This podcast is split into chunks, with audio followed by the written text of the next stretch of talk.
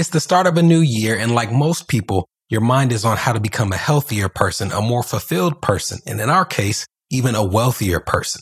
In this episode, we talk to you about New Year's financial resolutions, how to set them, and how to stick to them in ways that will benefit you financially. Let's get started. Let's get some money. From New Money, New Problems, it's the New Money, New Problems podcast, a show for successful professionals searching for the tools they need to navigate financial opportunities and obstacles they've never seen.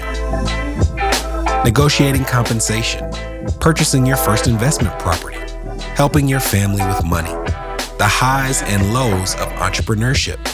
New money brings new problems that require new solutions. Join us as we work through them together. I'm Brenton Harrison, and this is the New Money, New Problems podcast.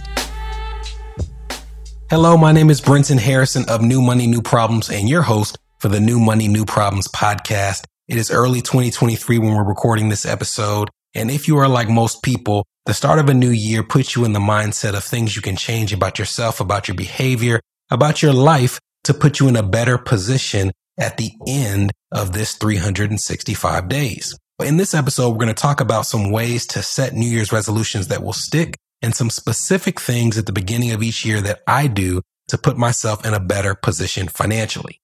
This is my 14th year in financial services.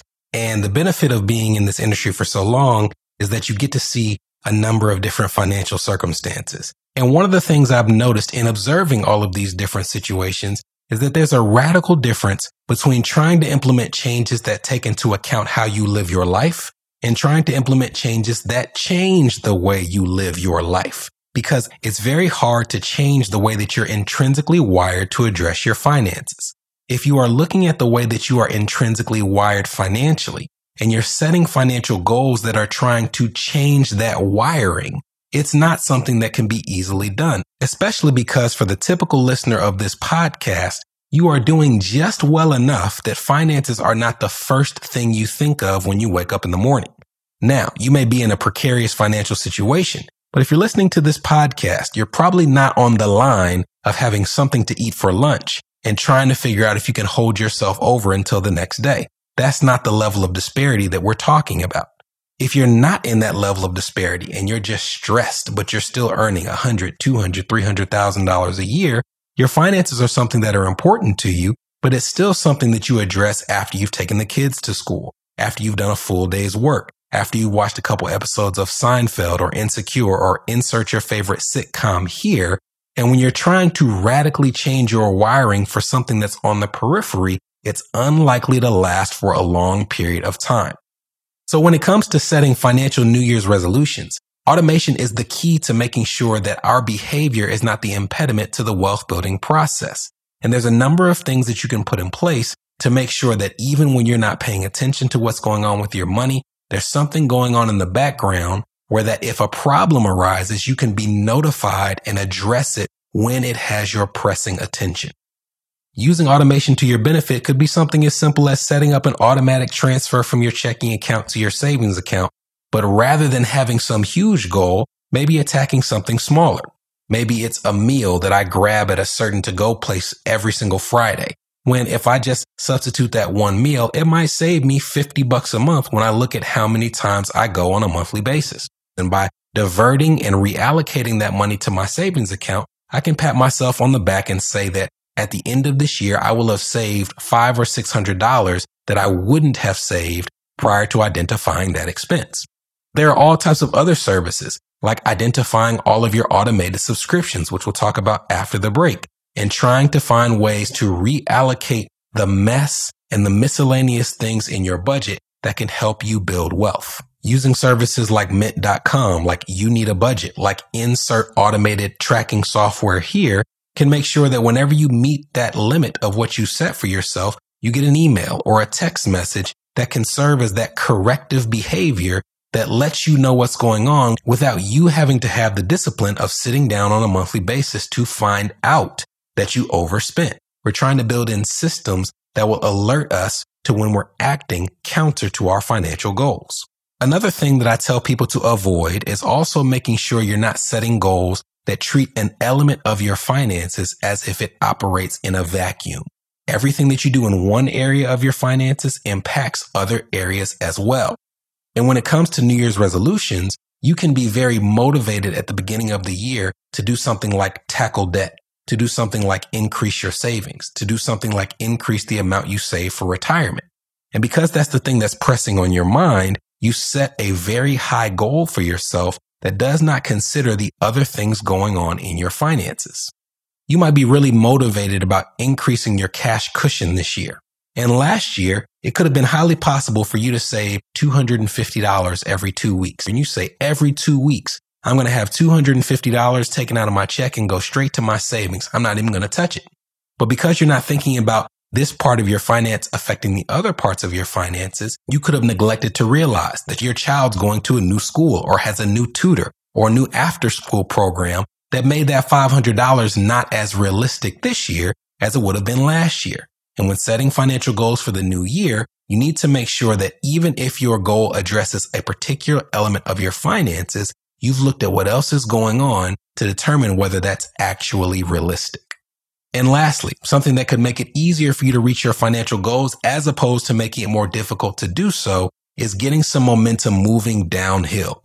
You want to start January 1 with a financial goal that has the easiest thing to do at the start of the year, as opposed to having to take the biggest bite of the elephant on January 1.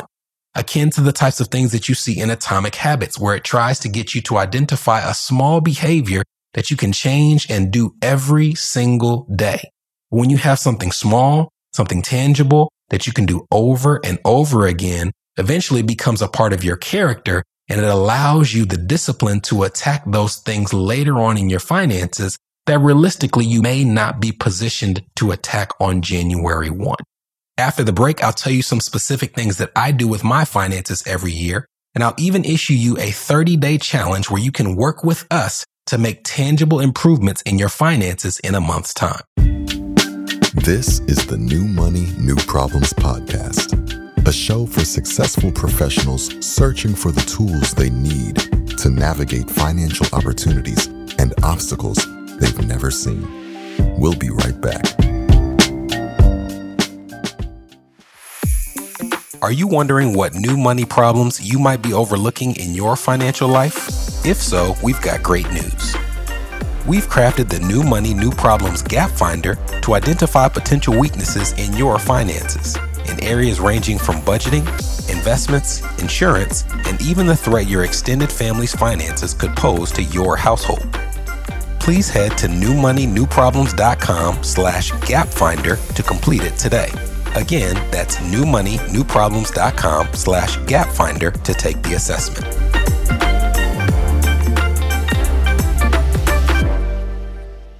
You're listening to the New Money, New Problems podcast Subscribe now at newmoneynewproblems.com. Welcome back.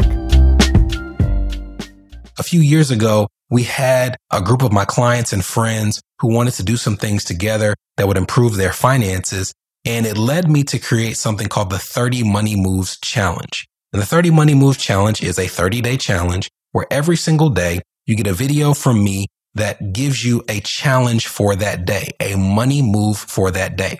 It's designed to take less than 30 minutes every single day, and it addresses various parts of your finances, such as budgeting, such as insurance, such as student loans, such as your retirement planning, even estate planning.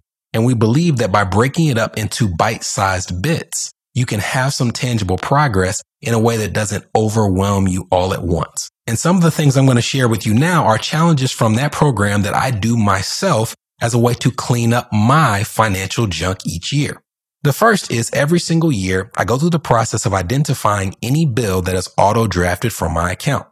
Now, like everybody else, there's things that are auto drafted like gas or electricity and utilities, but there's also things that I sign up for every year and don't pay that much attention to. Maybe I signed up for Apple Plus because I wanted to watch the morning show or something that's a larger expense like an insurance payment, where by identifying it and figuring out how much it is, it might spur you to do some shopping and seeing if there's better things out there. I do this process manually. For some reason, it gives me some peace and satisfaction by marking it out with a highlighter.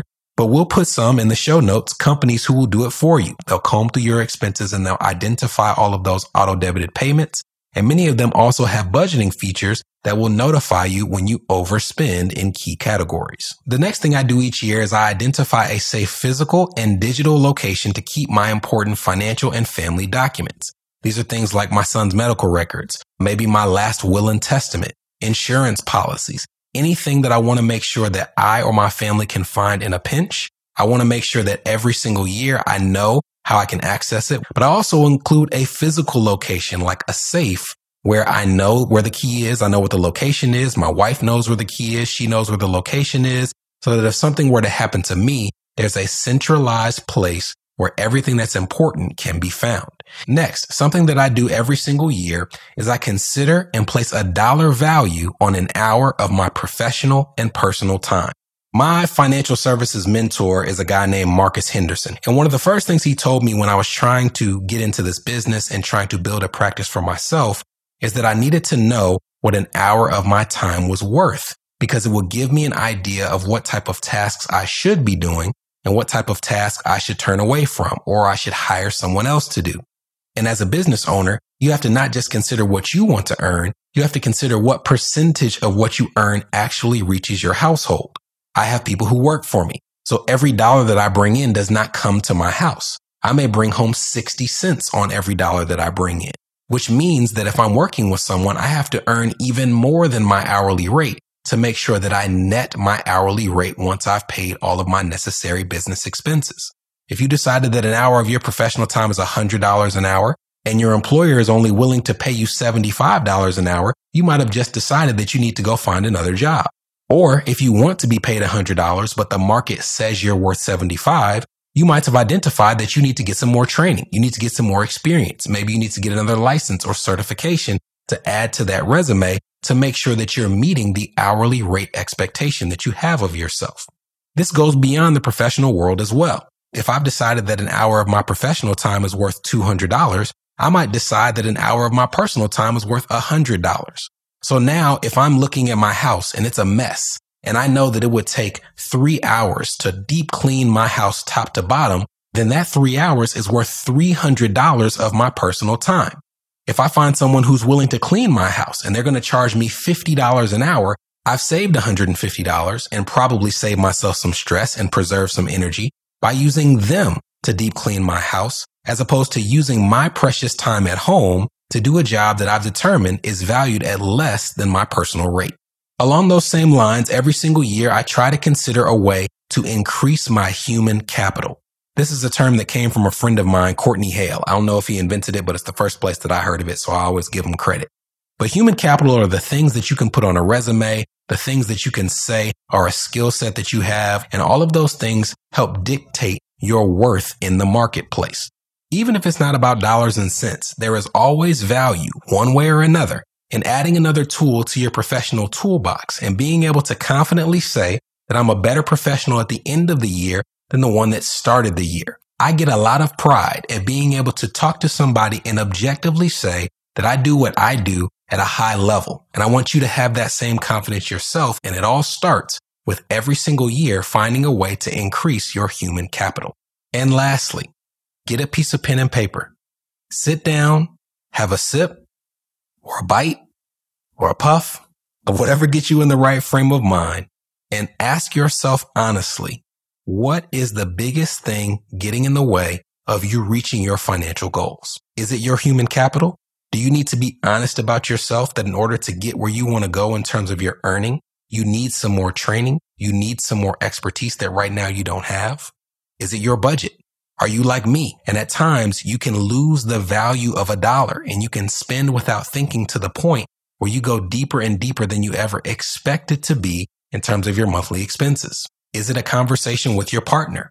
Are you also disconnected financially that it becomes impossible for you to pursue financial goals together? Whatever it is, come to a resolution of what that obstacle may be and also figure out how you're going to address it in a way that allows you to actually reach your end destination.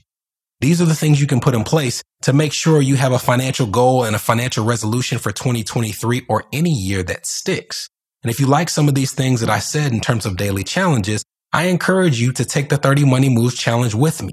We will put the link to the challenge in the show notes. You can sign up via email. Every single day, you'll get a video from me urging you on, and we'll start that process of not just changing behavior, but moving this financial ball downhill and really making sure that we're on that journey to wealth together. I'll see you next episode.